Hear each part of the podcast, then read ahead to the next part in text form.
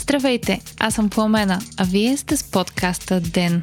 Блокадите в София продължават. Нови открития за COVID-19 и рекордни спадове в економиката. Петък, юли, 31 ден. Ден е подкаст от мрежата на Говори Интернет и става по-добър благодарение на подкрепата на слушателите си. На вас. За да станете дарител на Ден, елате на patreon.com, Говори Интернет и срещу 5 долара на месец ще станете денник. Истински герой. Кръстовището на Орлов мост остава блокирано, като днес то се превърна в извор на напрежение. Сутринта представители на столична община направиха неуспешен опит да договорят преминаването на две от линиите на градския транспорт по булевард Евлоги и Христо Георгиеви. Протестиращите отказаха да пропуснат автобусите и заявиха, че блокадата ще продължи до оставката на премиера Бойко Борисов и тази на главния прокурор Иван Гешев. БНТ съобщава и за искане на протестиращите и на оставката на генералния директор на БНТ Емил Кослуков. Стигна се и до конфликт между жена, неодобряваща блокадата на Орлов мост и протестиращ. Сблъсъкът бе записан от нова телевизия, за която жената даваше интервю. Докато тя отговаряше на въпросите на журналистката, мъж се насочи към нея, плисна чаша вода в лицето й и я обиди. Жената от своя страна му посегна с бастун. По-късно протестиращият бе идентифициран като Петър Кърджилов, бившият пиар на община Младост по времето, когато нейн кмет беше Десислава Иванчева.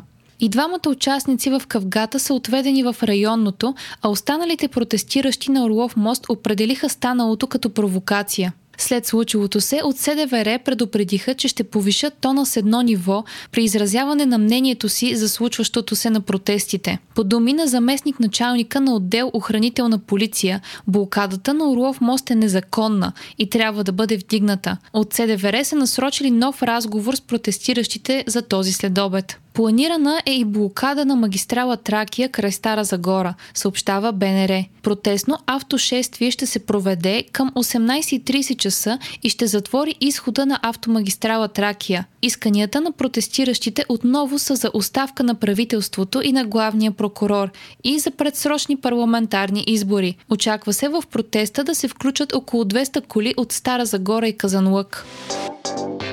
265 новорегистрирани заразени с COVID-19 в страната при направени 6639 PCR теста. Така, общият брой случаи в България става 11420, от които 673 са на медицински служители. Отново най-много положителни проби са дадени в София 51, следвана от Добрич с 48 и Варна с 46. В Добрич е затворена фабрика след като са установени няколко положителни проби на нейни служители. Така 320 работника са тествани и поставени под карантина.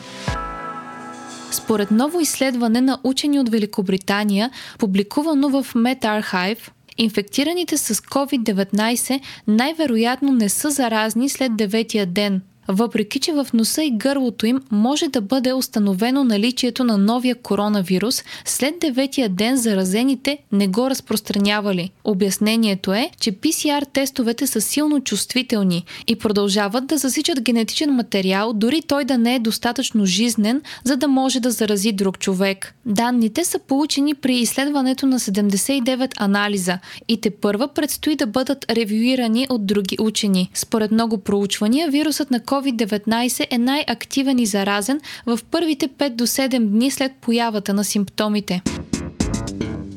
Отчетен е най-големият спад на европейската економика от 25 години насам, пише Капитал. Брутният вътрешен продукт на еврозоната се е сринал с 12,1% за второто три месечие в сравнение с предходното, а този на Европейския съюз е паднал с 11,9%, показват данни на Евростат. Ако се прави сравнение с същия период миналата година, то спадът е още по-голям 15% за еврозоната и 14,4% за Европейския съюз. Спадът се дължи на пандемията и мерките предприяти от правителствата за нейното ограничаване. Най-тежко са ударени економиките на Испания, Италия и Франция. Испанската економика се свила с 18,5%, а тази на Италия и Франция с 12,4% и с 13,8%. 2,8%. Най-добре за сега се справят при балтийските държави Латвия и Литва. Техните економики са се свили само с 5,1% и с 7,5%. Най-голямата економика в Европейския съюз, германската, отчита спад от 10%, като надеждите са, че най-тежките моменти от коронавирус кризата вече са зад гърба ни и от тук насетне страните ще се възстановяват.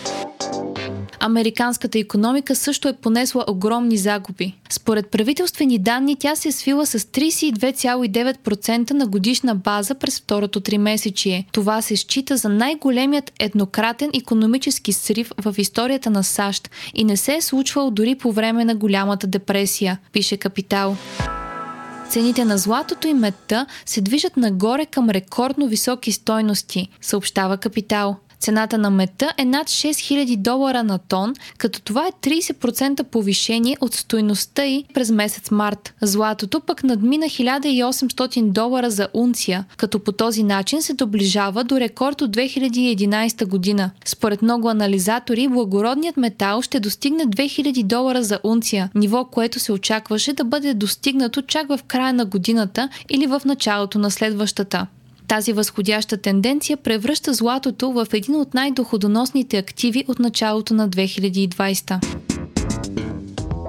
Повишения отчита и Huawei. Китайският тек гигант официално измести Samsung в лидерството за пазара на смартфони. Продажбите в Китай са наклонили везната в полза на Huawei и за първи път от 9 години световният лидер на пазара на смартфони не са Apple или Samsung. Възходът на Huawei се случва на фона на сериозни санкции срещу компанията от страна на САЩ. Според анализатори, успехът на китайската компания е в следствие на загубите, които Samsung са регистрирали регистрирали заради COVID-пандемията.